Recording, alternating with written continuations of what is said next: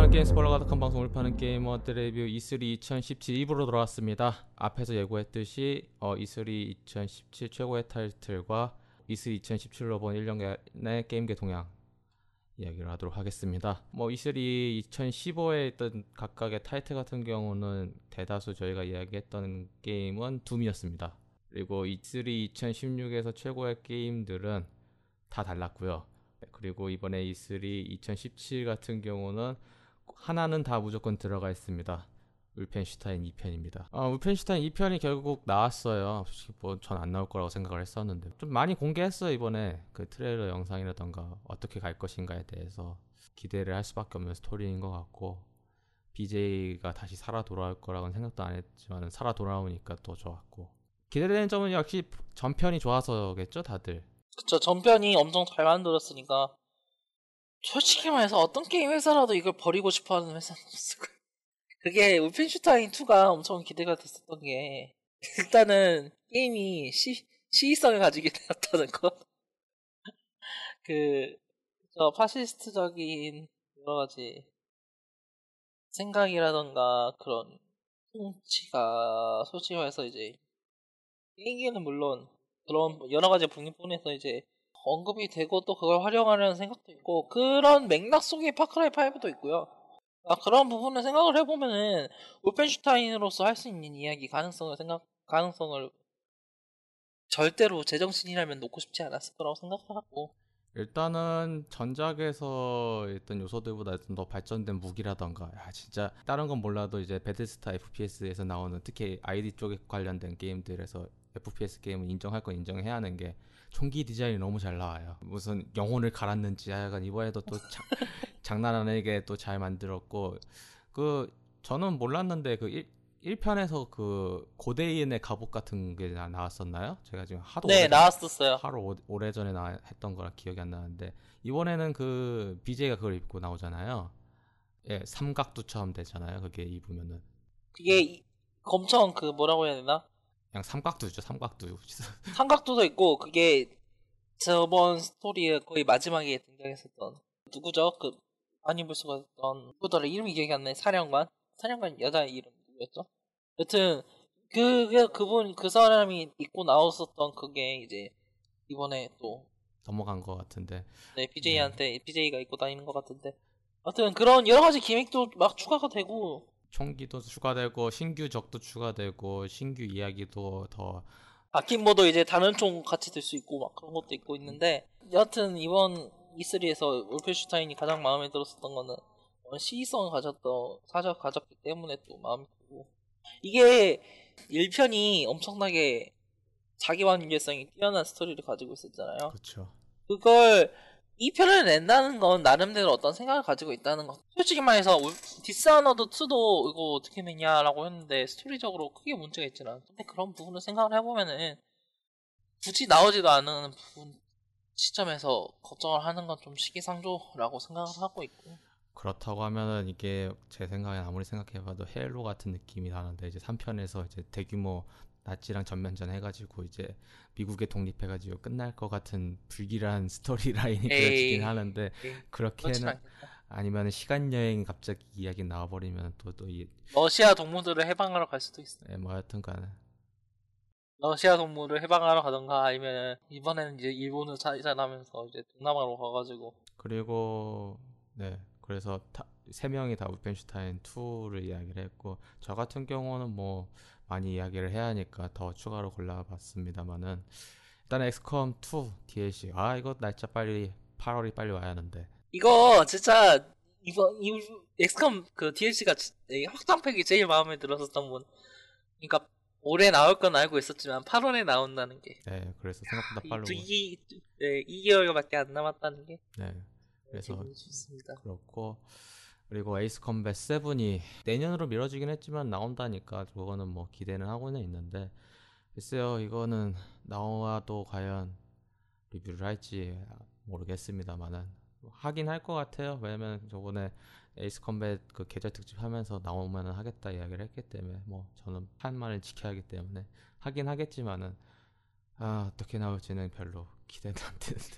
근데 에이스 컴뱃이 그래도 가장 중요하다고 생각하는 부분은 지금 우리가 지금 아직 정형화되지 않은 다른 부분을 제외하면은 VR을 이용하는 액션 게임이 할 수 있는 최고의 모습을 보여줄 수 있는 예시야물 장르 거의 유일하죠? 유일한 트리플 게임이다 보니까 뭐 그렇긴 하지만은 뭐 그거는 나와봐야 할 것 같아서 저는 그게 VR 때문에 저는 미뤘다고 저는 생각을 하거든요. 그러니까 네, 그런 부분도 있고 뭐 그래서 일단 나와봐야 할 것 같고요.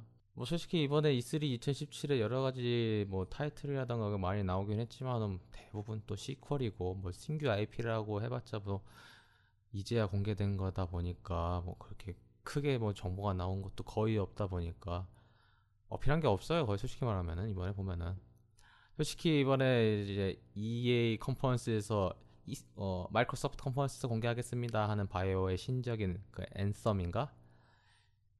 뭐 하자는 건지 모르겠고 저는 솔직히 일단은 완전히 슈팅이잖아요. 그건 RPG가 아니라 슈팅 RPG 참 많은 게임이 생각이 나죠. 뭐 앞에 있었던 데스티니도 있고 디비전도 있고 참 많은 게 떠오르긴 했는데 근데 한 가지 인상에 생각을 해야 될 건 적어도 액션 부분에 있어서 매스 이펙트 안드로메다는 좀 재밌는 게임이었어요. 액션 부분에 있어서. 근데 저는 그 앤썸 영상 보면서 느낀 거는 그래 뭐 괜찮고 쩔다 뭐 그렇게 생각을 하지만은 액션 부분에 주안점을 둬가지고 게임을 만들었을 때 앤썸은 그렇게 나쁜 게임이 되지는 않을 거라고 생각을 하는데 또 저는 또 불안한 것 중에 하나는 또 강조하는 게 또 코업 이야기를 또 슬쩍 갖고 오면서 4명이서 하면 더 재밌어요. 당연히 4명이서 하면 더 재밌겠지 그런 생각도 들면서 약간 제가 하도 이런 비슷한 게임을 하도 한 뒤로는 그냥 시큰둥해요 사실은. 그러니까 그쵸. 그러니까 게임이 우리가 알고 있는 딱 그런 게임들인 거거든요. 이제 뭐 엑소스트 뭐 입는 거야 뭐 그렇고 그리고 뭐 그 부스터 타고 쭉 돌아다니면서 뭐 지역 발견하면은 뭐 위에 그 뭐야 지역 발견했습니다 경험치 주고 그런 것들 사실 되게 흔하거든요. 근데 저는 여전히 그 생각을 하는 게 제노블레이드 크로스 처음 나왔을 네. 때 영상들 나오고 GIF 나오고 그런 것도 있잖아요. 이게 사실 어떻게 보면 그거하고 비슷한 거긴 한데도 이게 재밌겠다 혹은 이게 풍경이나 이런 게 엄청나구나 그냥 그래픽적인 게 아니라 그냥 압도하는 그런 분위기라던가 그런 게 있고 실제 게임을 열어봤을 때도 뭐 좀 아쉬운 부분이 있었지만 되게 재밌었어요. 크로스전 재밌게 했었거든요. 근데 앤썸은 딱 느낀 게 뭐냐면은 얘들은 만들면은 비슷한 거밖에 못 만드나? 저도 그 생각을 했어요. 딱 그 느낌? 그러니까 저는 솔직히 요거 많이 봤던 것들 중에서 일단 아이언맨 날아가는 거랑 아이언맨 랜딩 있잖아요. 날아가는 거랑 랜딩 그거 정확하게 보여줘요. 이번에 뭐 엑소스츠에 하면은 아이언맨 자세지 뭐 그 공식이라도 써있냐 그런 거 보여주면서 그리고 이제 거기 플레이어로 해가지고 하는 그 캐릭터 있잖아요. 등 뒤에 그 로켓 포드 있잖아요. 그거 새로운 거 아니에요. 그거 예전에 퓨처 솔저 컨셉 영상에 비슷한 거 나왔었어요. 그거 알 사람은 다 아는 거죠. 그것도 거기에서 나와요. 그 안드로메다에서도 할 수 있어요. 신규 IP라고 해가 대단하겠다 안 하는데 보는 입장에서는 그렇게 대단한 거 같지는 대단할 것 같지도 않고 이미 우리는 그런 거 많이 해본 것 같은데라는 생각이 저절로 든 거예요. 그러니까 그리고 그것도 웃기는 게 뭐냐면은.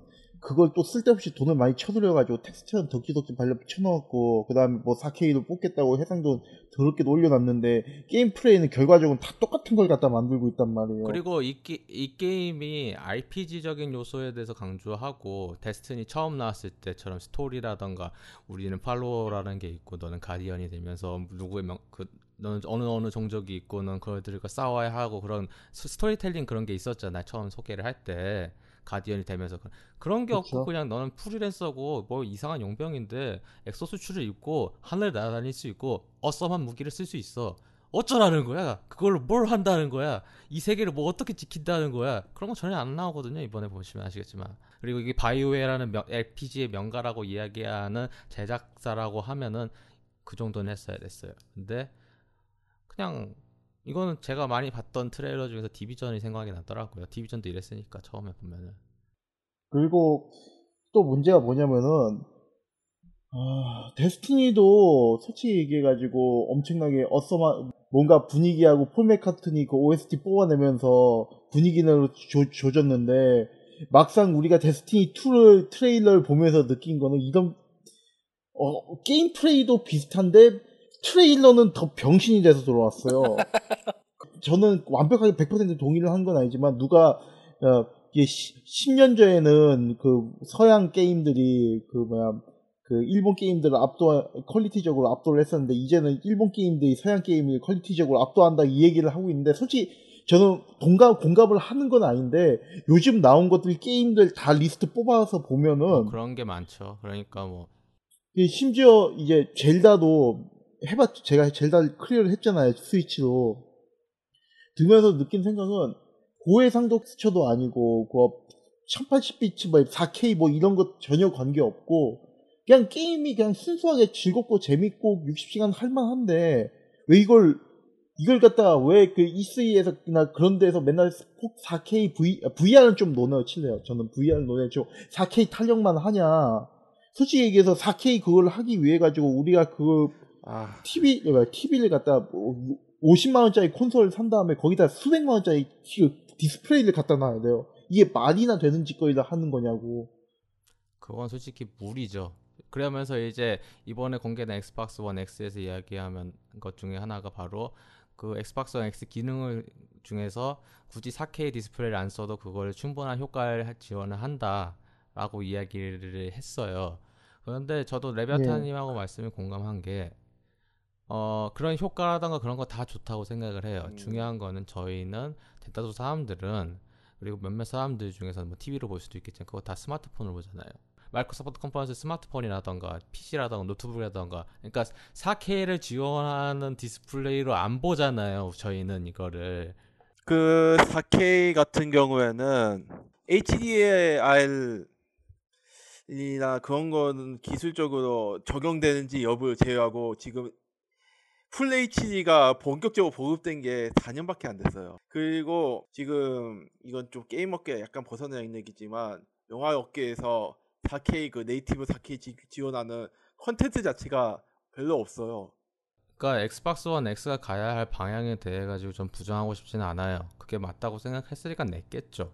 그거에 대해 가지고 나쁘다고 생각은 하진 않지만은 제가 마이크로소프트 컨퍼런스를 보면서 느꼈던 점은 이건데 바로 첫 번째는 앞에서 제가 얘기했던 이거 스마트폰이나 아니면은 이거를 지원하는 거에 대해 가지고 크게 와닿지 않는 기기로 아마 유튜브 클립이나 그런 걸 볼 건데 과연 엑스박스 원 X를 구매사에 몇이나 될 것이며 가격은 왜 이리 또 저렇게 비싼 것이며 전체적으로 왜 4K를 해야 하는지에 대해 가지고 여러 가지 제약이 많으니까 그 제약을 뛰어넘지 못한다고 하면 다른 거로 우회를 했어야 한다고 저는 생각을 하거든요. 그러니까 4K는 기본적으로 가야 하는 거고 갈 수밖에 없는 기기라고 이야기를 하면 그건 그대로 갔다가 치고 플러스 우리는 이런 다양한 게임이 있어. 어서한 게임들이 있어. 그렇게 갔으면은 전 좋다고 생각을 했는데 이번에 마이크로소프트 컨퍼런스 쭉 보신 분들은 아시겠지만 그런 거 없거든요. 이번에 발표된 게 솔직히 말해서 그냥 예전 E3에 발표하던 게임들 그냥 새로운 버전 발표한 거라고 이야기를 해도 될 정도 이야기밖에 없긴 했는데 문제는 뭐냐면 필 스펜서도 그 사실을 인지를 하고 있어요. 모든 게임에는 자기들이 어떻게 만드니까 게임을 만드는 그러니까 무조건 60프레임이 고정된다. 무조건 4K로 게임 그래픽이 지원이 된다 이런 것보다는 게임 개발사가 어떻게 자기들이 어떤 방식으로 원활하게 이야기를 할 수 있는가 게임을 풀어나갈 수 있는가 그런 부분을 고려하고 만들어졌기 때문에 우리는 락솔리드 그러니까 모든 게임이 60프레임을 지원이 된다 막 그런 이야기를 할 수가 없는 것이고 라는 취재 이야기를 분명히 했어요. 그리고 4K 왜 4K가 아니냐라고 이야기를 한 사람들이 꼭 4K일 필요는 없다라는 발언까지 했었거든요. 그러니까 이게 저는 MS 마케팅 쪽 부서가 엄청나게 너무 많은 인기에 미쳐놓고 있다고 생각을 해요. 그냥 보기에 있어서는 4K라는 부분이 엄청나게 메리트가 있다라고 착각하게 만드는 부분이 있잖아요. 근데 4K 같은 경우에 지금 논란이 많은 게 FHD 업그레이드 됐을 때하고 반대로요. 이게 뭐가 업그레이드 됐는지, 다 뭐가 좋아졌는지 하나도 모르겠다, 그렇게 말하는 사람들이 많고, 이건 다 돈 낭비다라고 비판하는, 그러니까 저는 지각의 포화라고 정의를 하고 싶은 그런 문제가 있거든요. 그래서 K가 보급이 되는 게 좀 어려운, 근본적으로 문제가 있지 않나 저는 생각하고. 뭐 구 엑스박스 원 게임을 돌릴 수 있습니다. 차라리 그게 처음에 나왔으면은 모를까. 차라리 저는 엑스박스 원 공개보다는요, 저 여태까지 엑스박스 원이 어떻게 왔었고 힘들지만 여기까지 왔다고 이야기를 처음에 하고요, 차라리. 그러니까 제가 만약에 컨퍼런스를 계획을 했다고 하면은, 우리 처음에 키넥트를 해서 좀 약간 말아먹었고 내가 여기 와가지고 좀 개고생하면서 엑스박스 원이 여기까지 왔는데, 그러면서 우리 360 하위 호환 지원해서 정말 좋았잖아, 어썸했잖아, 헬로 리치를 돌릴 수 있어, 와우. 그런 거에서 이야기하다가, 그런데 너희들 중에서 계속 이야기했던 것 중에서 9X박스 원 게임 돌릴 수 있냐, 계속 이야기를 해서, 그래 우리 노력을 해서 9X박스 원 게임도 돌릴 수 있게 됐어, 만세로 처음에 시작을 했으면은, 아 미래가 있고 걔네들 열심히 하겠구나 생각을 했지만은, 뭐 아까 전에 루트님께서도 이야기하셨지만은 하드웨어적인 접근을 하고 뭔가 새로운 기기를 먼저 우선시하다 보니까 이렇게 되다 보니까 좀 맥이 빠진 거죠. 아니 근데 자기들이 실패했다는 이야기를 하기 싫을 거예요. MS 입장에서는. 그리고 이제 과정이 있었기 때문에 자기들 지금은 자기들에게 영향을 줬고, 그렇기 때문에 실패라고 생각을 하지는 않고 또 그렇게 말도 안 하는 걸 거예요. 무엇보다 컨퍼런스가 주가 같은 데 영향을 미치는 것 부분도 있으니까. 그러니까 아마 그런 이야기를 하지 못했을 거예요. 이제 감독님은 말씀을 이해하지 못하는 것도 아닙니다.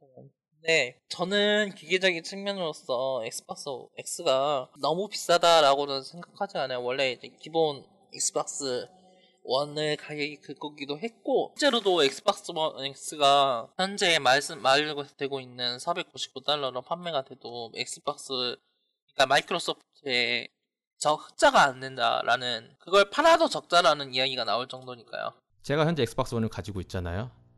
그리고 엑스박스 원으로 다 게임을 돌릴 수 있어요.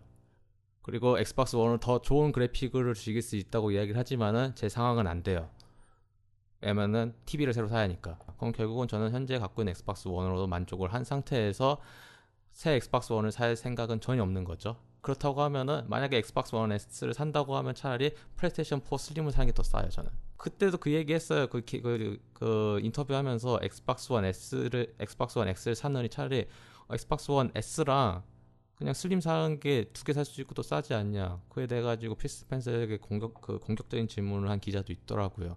근데 필 스펜서도 뭐 그래도 되고, 하지만 이것보다 더 어썸한 기능이 있으니까 살 사람이 있을 거다, 엘리트 컨트롤 예시로 하면서 이야기를 하긴 했는데, 저는 그러니까 엑스박스 X만의 매력도 있고, 그게 이제 말씀하신 주변 기기, 특히 모니터 같은 디스플레이 기기가 뒷받침 되느냐 안 되느냐에 있는 그런 상황을 고려하지 못했다는 점에 있어가지고 엑스박스 원 X 4K 행보가 긍정적인 것이냐라는 부분에는 저도 회의적이에요.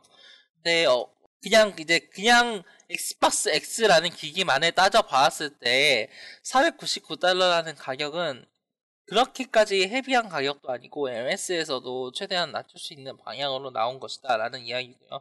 저는 계속 말씀드리지만 지금 저도 엑스박스 1을 가지고 있어요. 그리고 엑스박스 X보다는 지금 플레이스테이션 4가 아니라 스위치를 살 계획이기도 하고요. 여러 가지 측면을 고려를 해봤을 때, 제가 이제 여러 측면이, 그 엑스박스 원 X라는 기기가 메리트를 가질 수 있는 건, 아직 콘솔을 가지진 않았지만 콘솔에 투자할 생각이 있는 사람에게 이제 이런 식으로 콘솔만으로도 이런 식으로 매력을 가질 수 있는 기기가 있다라는 부분에서 엑스박스 원 X는 가치를 가지고 있다고 생각을 하고 있어요. 문제는 플레이스테이션 4 프로 같은 경우도 그렇고, 지금 4K라는 것 자체가 그렇게 소비자에게 어필을 할 수 있는 부분인가, 영향을 미칠 수 있는 부분인가 라는 시점에서는 저도 회의적이긴 해요. 그래서 플레이스테이션 4 프로 같은 경우는 VR을 들고 와서 플레이스테이션 프로로 VR을 즐기면 더 좋은 결과물이 나온다로 이야기를 해서 그렇게 같이 세트로 묶어서 팔고 있잖아요. 왜 엑스박스 원 X가 그거에 대해 가지고 제대로 이야기를 하지 않았냐. 제가 하고 싶은 말은 그 말이고, 그래서 저는 499달러가 비싸다고 생각을 하는 거죠.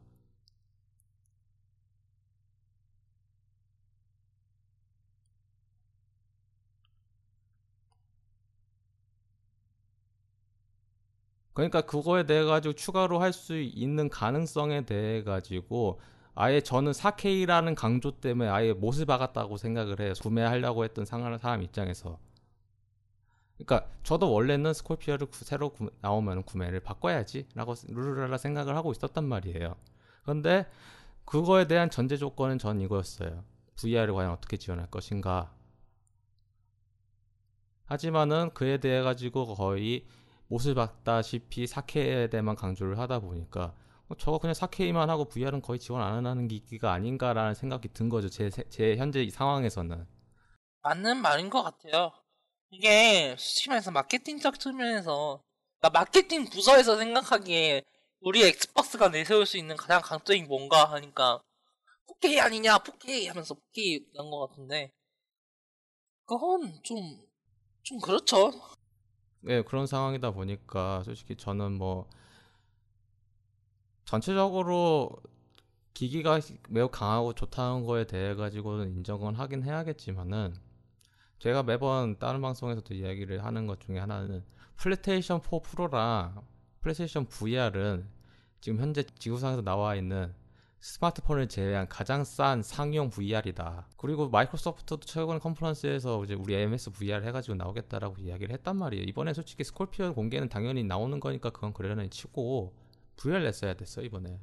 아직 완성이 안 됐던가 영향 아직 발표할 수준이 안 됐기 때문에 그런 거라고 생각을 해요. 저는 제들끼리 완전히 VR을 놓고 있는 거라고도 저는 생각을 하지 않거든요. 그것까지는 아니라고. 네크님 말씀도 좀 이해가 가는 게, 저번에 이제 이번에 필 스펜서도 인터뷰했던 것 중에서 이야기했던 게, 더 이상 완성되거나 확정되지 않은 이상은 공개를 안 할 것 같아요. 저번에 스케일 바운드 사건 때도 그에 대해서 이야기를 하면서 했던 게, 더 이상 우리가 이제 준비가 됐고 완료가 되지 않은 상태에서는 이야기를 하지 않겠다. 하지만은 소니는 하거든요. 소니는 그 부분에 있어서 잘했다고 이야기는 하기 싫어요. 왜냐면은 근데 뭐 소니는 근데 능청맞게 하는 거죠. 그거에 대해 가지고 잘 넘어가는 거에 대해 가지고 잘 하니까. 근데 마소는 그게 안 되니까 포기를 한 건지는 모르겠어요. 하여튼간에. 네, 소니가 잘한다 이야기는 하지만 솔직히 말해서 소니는 잘한다기보다는 그냥 하던 것밖에 안 해가지고. 그런 거거든요. 그 VR이라는 게 그나마 눈에 띄긴 했습니다만, 이번에 VR 컨텐츠 중에 주력을 해가지고 뭐 색다른 거 나온 거 있나요? VR 중에 색다른 나온 거는 베데스다 말고는 없죠. 그쵸. 이게 소니 쪽 얘기하시는 건가요 지금? 네, 소니 쪽이요. 심지어 드림즈 얘기도 안 나왔어요. 제가 지금 이번 E3 컨퍼런스에서 VR 컨텐츠 중에 가장 기억에 남는 건 뮤비에서 일라이자 우드 나왔었던 트랜스피어런스밖에 없거든요. 그것도 일라이자 우드 때문에 기억하는 거예요. 그것도 지금. 근데 솔직히 말해서 지금 VR 컨텐츠도 솔직히 말해서 조금 부족하지 않아요? 그쵸. 만들어지긴 하는데 지금 VR로 할 만한 게 바이오 하자드 7이잖아요. VR 컨텐츠가 부족하다기보다는요. 제가 느끼는 현재 VR 상태는 데모는 많은데 상품이 없는 거죠. 플랭스가 잘 안 나오는 거죠. 둠이랑 그 폴아웃이랑 해가지고 VR 나오면 또 이야기가 달라질 수 있을 것 같아요. 근데 뭐 저는 뭐 마이크로소프트가 준비가 안 돼서 안 나왔다 뭐 여러 가지 이야기를 쭉 할 수도 있겠지만은, 저는 솔직히 뭐 준비가 안 됐고 그렇다고 하면은 그러면 굳이 길게 할 필요가 있나라는 생각이 들거든요 이제는. 근데 MS다 보니까 하긴 해야 된다고 생각을 했겠죠. 그 MS는 솔직히 말해서 소니가 지금 아까 그 컨텐츠에 대해서 평가가 좋았던 거는, 소니는 일단은 영화 회사라던가 음반이라던가 그런 걸 굴리고 있으니까 어느 정도 컨텐츠에 대한 그런 개념이라던가 그 전략이 있는 것 같아요. 근데 마이크로소프트는 순수하게 공돌이 집단이었어요. 이거 좀 공돌이 비하 발언이 아닌지 모르겠지만 아무튼 컨텐츠라는 개념에 대해서 약간 둔감한 거 아닌가. 그거는 약간 제 생각으로는 모든 컨퍼런스 준비한 업체가 추구하는 방식이 다 다르기 때문에 나온 결과라고 생각을 해요. 그러니까 그거는 이게 더 중요하니까 이거에 대해서 강조를 하다 보니까 이렇게 변화가 되는 거라고 보고 있고요. 마이크로소프트 컨퍼런스가 안 좋았다, 모든 컨퍼런스가 좋다 안 좋다라고 솔직히 따지긴 다 힘들죠. 왜냐면은 보는 사람에 따라서 시점은 다 다르다 보니까. 그렇지만은 모든 사람을 충족시킬 수는 없다고 쳐도 그것만은 기존에 있던 사람들에게도 충족을 할 수 있을 정도로 나아갔나라고 하기에는 좀 약간 애매하지 않았나 라는 생각이 들어서, 결국은 마이크로소프트는 작년에 했던 거랑 똑같은 되풀이해야 되는 답변만 한 거거든요. 멀티고 엑스박스 원으로도 할 수 있고 윈도우 10으로도 할 수 있고. 그거 하나만 인상 깊었어요. 그 스위치로 크로스플레이 되는 거. 마인크래프트 그거 4K 지원. 근데 맞아요. 솔직히 얘기해서 저는 그게 가장 인상 깊었고, 거기서 또 소니가 또 빠진다는 게 더 인상 깊었어요. 플랫폼 플3에서 지원하지 않았나? 포탈 한정! 그러니까 그 로켓 리그도 지금 그게 가능하긴 한데, 이게 뭐냐면은 로켓 리그에서, 그러니까 풀포 로켓 리그에서 PC 로켓 리그 되는 건 되는데, 그게 서로, 그러니까 딴 게임 딴 플랫폼도 서로 이제 크로스가 되는데 그것만 안 된다. 소니 자체가 크로스 플랫폼에 대해서 약간 부정적인 거 아닌 건지, 부정적이든지 미온적이든지 둘 중 하나죠. 네, 예전에는 반대였거든요. 예전엔 소니가 오히려 잘했고요. 마소가 그에 대해서 더 폐쇄적이었었어요. 그게 아니라 이제 소니 측에서는 자기들이 이제 지배적인 플랫폼 그 위치를 잡고 있으니까 굳이 딴 플랫폼하고 자기의 몫을 쉐어할 필요가 없다, 이렇게 느끼는 게 클 수도 있겠죠. 그게 맞다고 봐요, 오히려. 그거는 위치에 따라서 사람이 바뀌는 듯이 현재 시장이 그렇게 바뀌었으니까 충분히 걸 수 있다고 보고, 길게 이야기했는데 아마 E3 2017본 1년간의 게임계 동향이 여기까지 온 것 같은데, 4K 이야기에서 저는 4K는 아직 때가 아닌 것 같다고 생각을 해요. 저 루트님도 이야기하셨고 그렇지만은, 그거를 즐길 수 있는 상황이 다 아니라고 좀 보고 있고, 결국은 마이크로소프트가 엑스박스 원 X를 내면서 생각하는 전략은, 엑스박스 원 X도 구매할 사람이 있겠지만 오히려 엑스박스 원 S의 보급을 더 초점을 좀 맞춘 거 아닌가 라는 생각도 들거든요. 왜냐면 그것도 HDR을 지원을 하니까 솔직히 가격도 훨씬 싸고. 솔직히 요즘 한국 마이크로소프트에서 엑스박스 원 S 할인율 보시면, 와, 엑스박스 원 처음 샀던 사람 입장에서는, 처음부터 발매 나올 때부터 처음 샀던 입장에서는 땅을 치고 후회할 만한 가격이에요. 진짜 엄청나게 싸게 나오고. 진짜요? 네, 저는 정가 주고 샀으니까요. 엑스박스 원 S 지금 얼마 정도 하는데요? 지금 저번에 29만원짜리도 봤는데. 미치겠네. 하여간 엄청 많이 싸졌어요. 그때 잠깐 이벤트 한정으로 팔았긴 했는데. 저 왠지 저만 또 바보 된 것 같은 느낌인데. 괜찮아요. 저도 해외까지 가가지고 사왔는데. 정가로다가. 아마 제 생각에는 X는 한국 정발이 어떻게 될지 모르겠지만은 좀 상당히 전 늦을 것 같고요. 제 생각은 그래요. 아직도 확고해요. 왜냐면은 월드와이드라고 하지만 언제나 월드와이드라고 해도 한국 시장에 대해 가지고 언제나 시큰둥한 마이크로소프트가 언제나 잘해줬다고 그렇게. 예. 솔직히 말해서 닌텐도 다음으로씩. 닌텐도는 3명밖에 없던데 정식 직원이. 닌텐도 코리아. 닌텐도는 한국을 모를 수도 있어요 지금.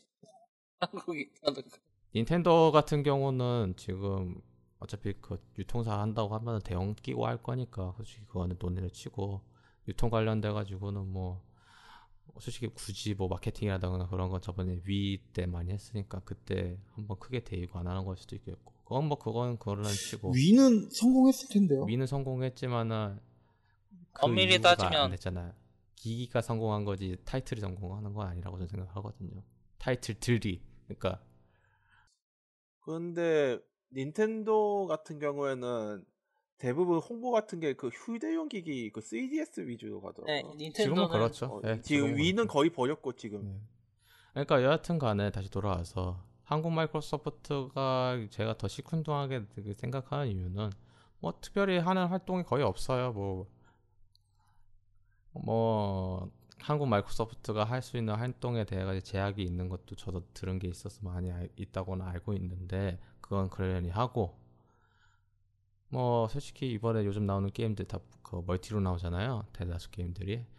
그 이번에 그 플레이어언론드 배틀그라운드 그거 엑스박스 익스클루시브 이야기 나왔다가 뒤지게 욕처먹었는데. 왜 욕먹었나요 그게? 그거 처음에 이야기했던 사람들은 저거 완전 독점이냐 했는데 결국 기간 독점이네 해가지고 그런 거 있잖아요. 근데 뭐 기간 독점이라고 해도.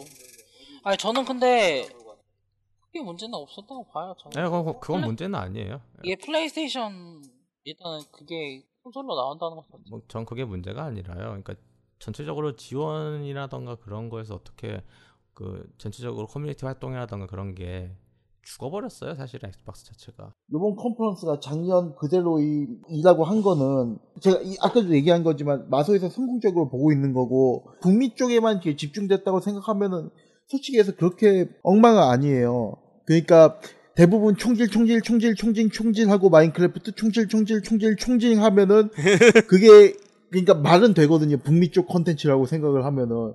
근데 우리는 이게 당연히 한국에 있고 그리고 또 이제 이것저것 다양한 게임들을 봐왔으니까 세상에 총질 게임만 있는 게 있는 것도 아니고 다른 게임들도 있는데 총질만 하는 건 좀 너무하지 않냐 이렇게 생각을 하는 거고 실제로도 소니나 이런 쪽은 솔직히 해서 마소랑 크게 다를 바는 없어요. 컨텐츠를 대하는 방식이나 그런 어떤 보는 관점이요. 뭐 같은 그 북미 쪽이 아니요 그게 아니라 뭐 아 컨텐츠를 보는 그 시점 예, 시점이요. 근데 대신에 봐야 되는 시장이 넓으니까 그만큼 더 넓은 쪽을 끌어올 수 있는 거거든요. 뭐 모넌 월드라든가 뭐 이런 것들을요.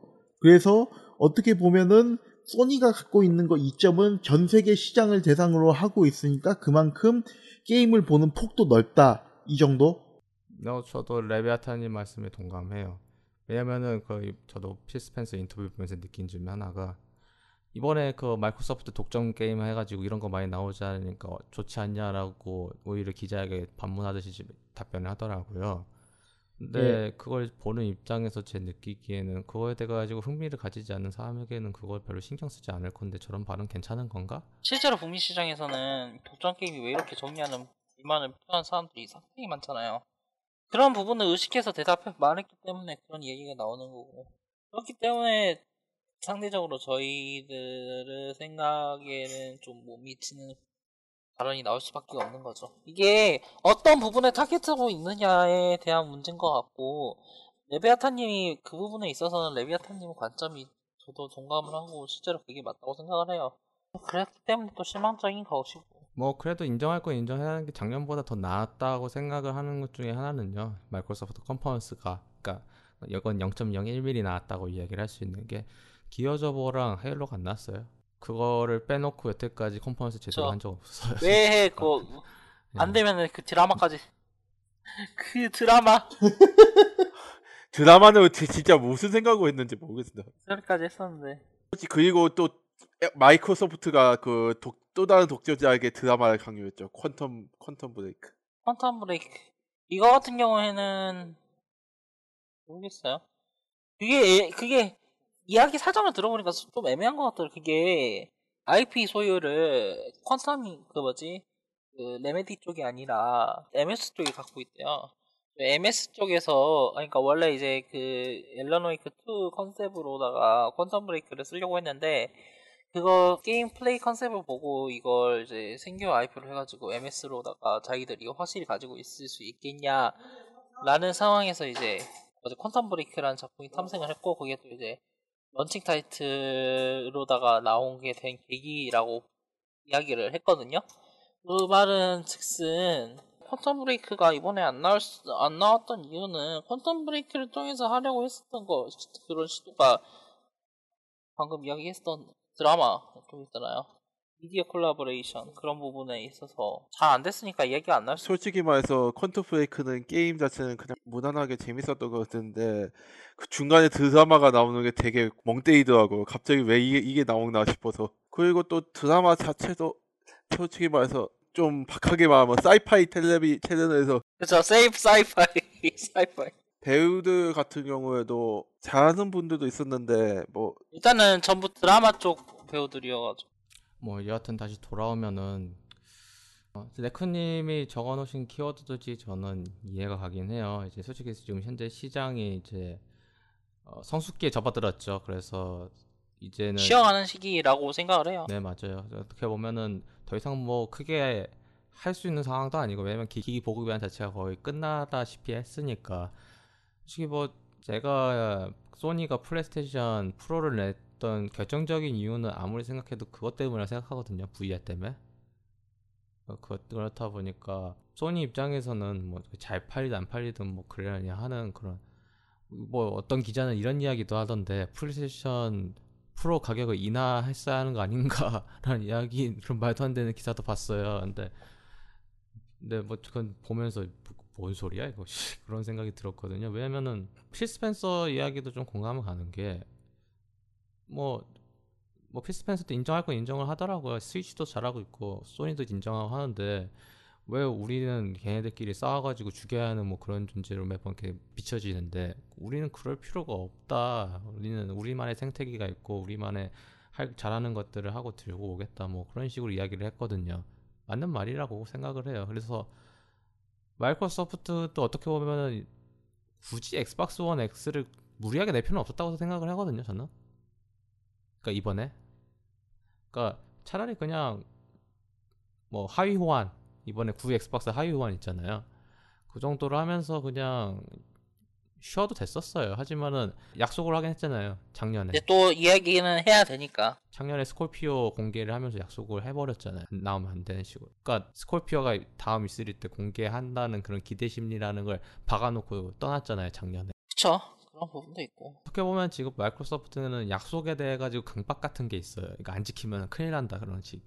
이게 약속에 대한 강박이 왜냐면은 니들 왜 안 지키냐고 인터넷에서 너무 뭐라 그래요. 꼭 지킬 필요가 없는 약속들도 있는데, 그런 걸 전혀 감안하지도 않고, 개발자는 어떤 생각을 하고 있는지 전혀 고려를 안 하고 배려도 안 하고, 그런 사람들이 있다는 것 자체도 무시하는 사람들이 상당히 많고, 그런 사람들이 엑스박스를 향해서 너무 많은 이야기를 했어요. 그래서 솔직히 말해서 그런 각박이 생길 수밖에 없는 이야기를 들었으니까 이런 게 나온 거죠. 그러니까 마이크로소프트가 너무 지루하다 막 이런 식으로 이야기하시는 사람들은 일단 자기들이 그런 MS를 만들지 않았나라는 걸 생각을 해봐요. 그러니까 처음에 엑스박스 원 저희가 녹음했을 때, 처음 공개했을 때 TV 콜업 TVTV에서 만들어진 원제라고 봐요. 네. 자기들이 만들었던 그 시작에서부터 꼬였죠. 아직도 치우고 있는 거예요, 그거를. 끝도 없는 걸. 이건 솔직히 거기에서 완전 틀어진 거거든요. 문제, 그러니까 소니하고 MS 차이는 그거예요. 소니는 거기에 틀어졌어? 그러면 그게 다 씹었어요, 그냥. 아, 그래, 그러고 넘어가. 근데 MS는 뭔가 거기서, 저는 씹진 않았다고 생각을 하고요. 그러니까 씹었다기보다는 변화구를 던졌죠. 변화구를 언제나 던져요. 소니가요? 우리, 그러니까 제 생각인데, 우리 그렇게 얘기했었는데 상황이 이러이러해서 이렇게 했어. 그 처음에 했던 거에서 뭔가 좀 기대치가 엄청 높았었잖아요, 예를 들어가지고. 근데 그 기대치보다 한참 낮아도 뭐 어쩔 수 없이 이렇게 해가지고 이제 두리뭉실 넘어가는 거죠. 구렁이 당터막하듯이. 저는 그렇게 느껴졌거든요, 언제나. 그래도 뭐 납득할 만하네, 뭐 알았어. 아니면은 이야기를 안 해요, 그냥 답변을 안 해요. 그러니까 대표적인 게 이거죠. 그 재작년에 있었던 E3 컨퍼런스 중에서 있었던 그 플레이스테이션 2랑 3 하위 호환 관련된 이야기 있었잖아요. 네. 그거 이야기 안 나온 지 좀 됐죠. 그쵸. 예, 그런 거예요. 그러니까 이야기를 해도 안 해요, 이제. 그냥 이걸 넘어가죠. 했었나. 글쩍글쩍하고 저기 산이 멋있다. 저 산을 보아라. 그리고 저기 완다와 거상 리메이크하고 한 것도 하고. 근데 그런 부분 생각해 보면은 뭐 방금 말씀하신 대로 쉬어가는 시기였다고 봐요, E3가. 이게 너무 큰 변화구를 던질 생각도 없었고, 큰 변화구를 던진 사람도 없었고. 그런 던질 상황이 아닌 거죠. 솔직히 말하면은 지금 뭐 마이크로소프트가 다 묶여 있어요, 이제. 아니, 마이크로소프트 말고도요.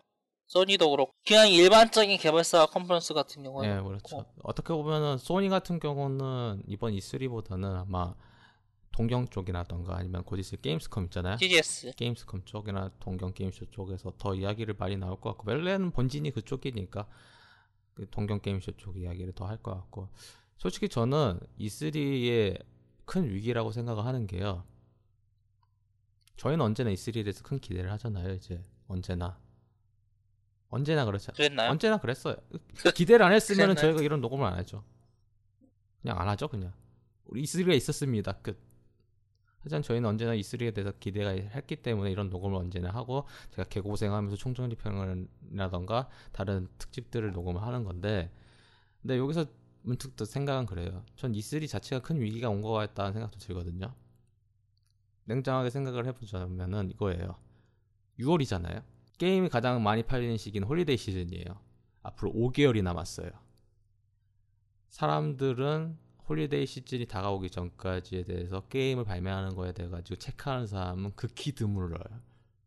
그러니까 솔직히 E3의 그 특성상 공개를 한다고 하면은 내년에 공개를 해도 솔직히 내년에 나오는구나. 그러니까 올해 홀리데이 시즌이면 홀리데이 시즌 나오는구나. 그리고 이전 벌기가 전 쉽다고 생각을 해요, 이제는.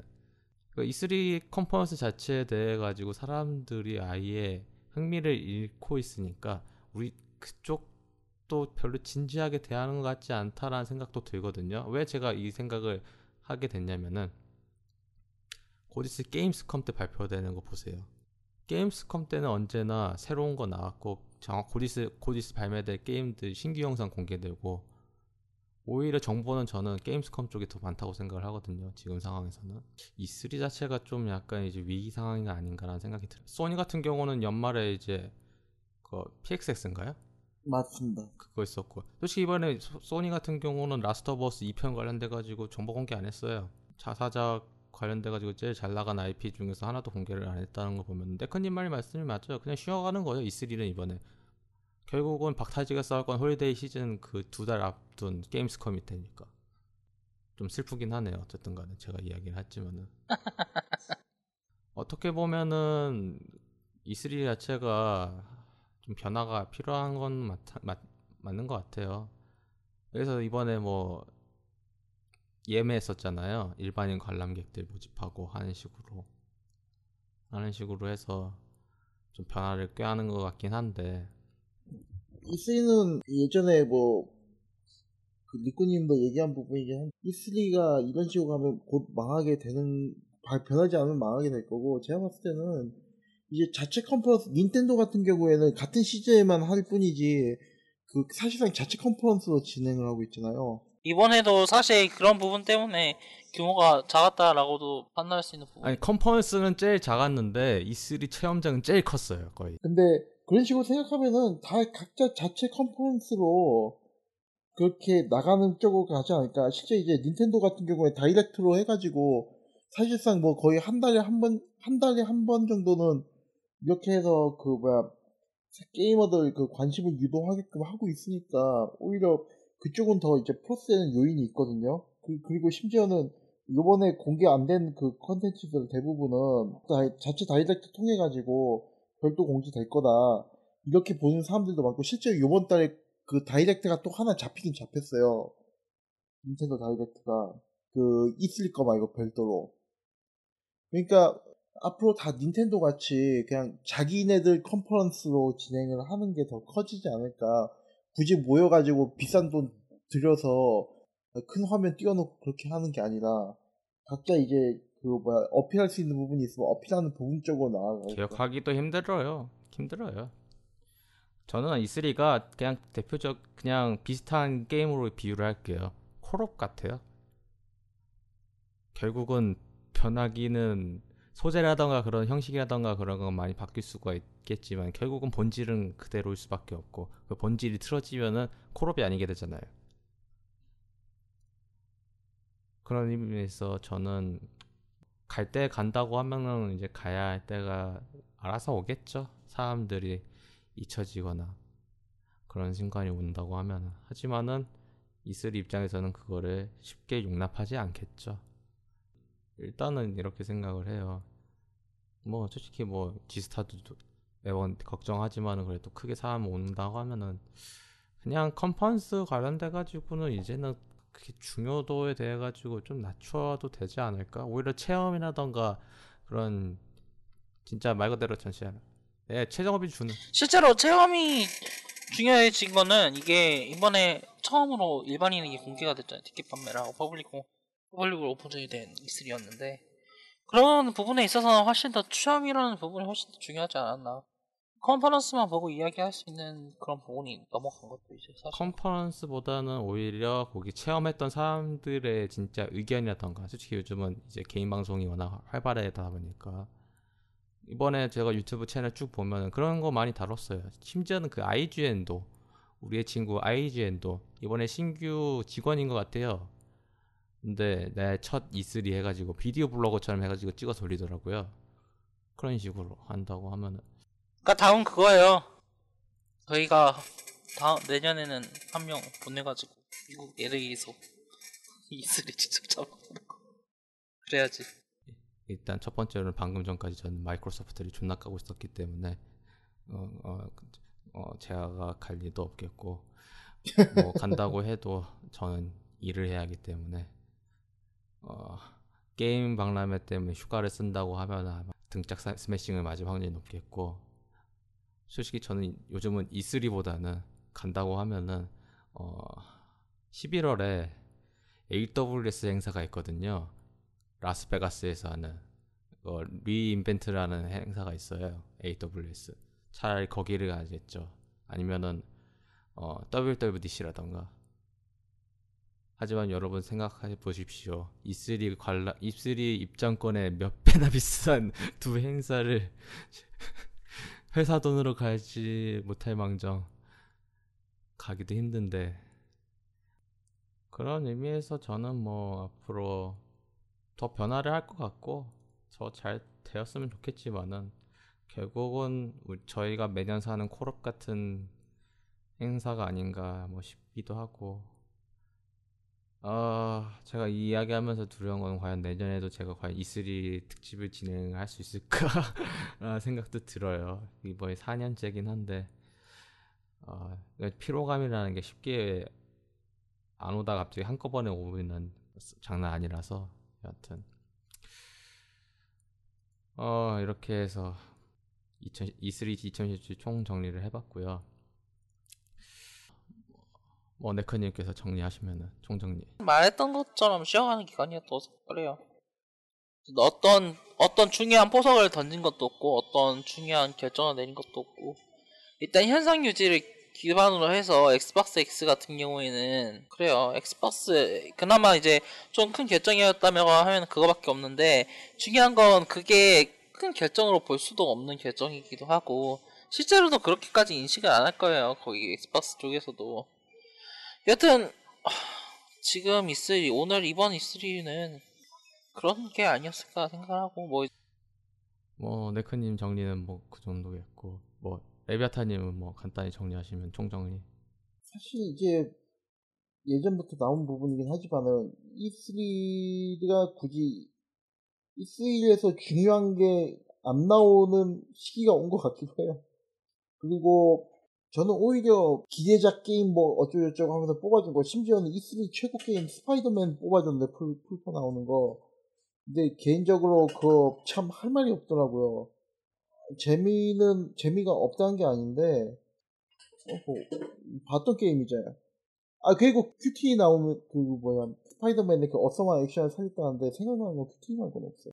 QT도 저렇게 많은 거미줄 갖다가 다 붙여놓으면 나중에 청소 누가 하나 그 생각밖에 안 들고, 그 전에 사라지지는 않는다는 것 같아요. 그러니까 치우기 전에. 아, 뭐랄까 만화적인 설정이니까 그거는 뭐 어떻게든 됐다. 제가 말씀드리고 싶은 것은 이 게임 자체가 늘 보던 거, 늘 하던 거.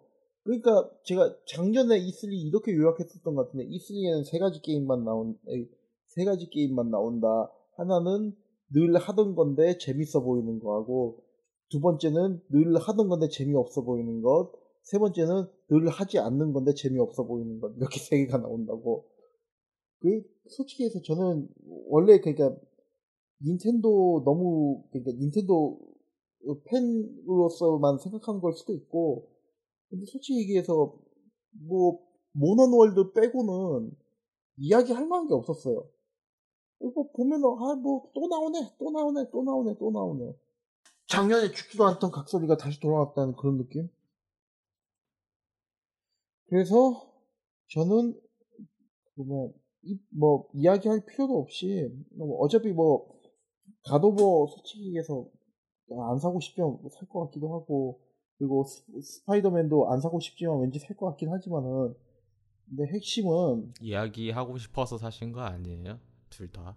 욕하려고 사는 것 같아요. 예를 들어 저같이 이제 다음 주에 공개될 트랜스포머 5를 보고 마이클 베이를 존나 까고 싶어하는 그런 심정으로 사실 것 같은데.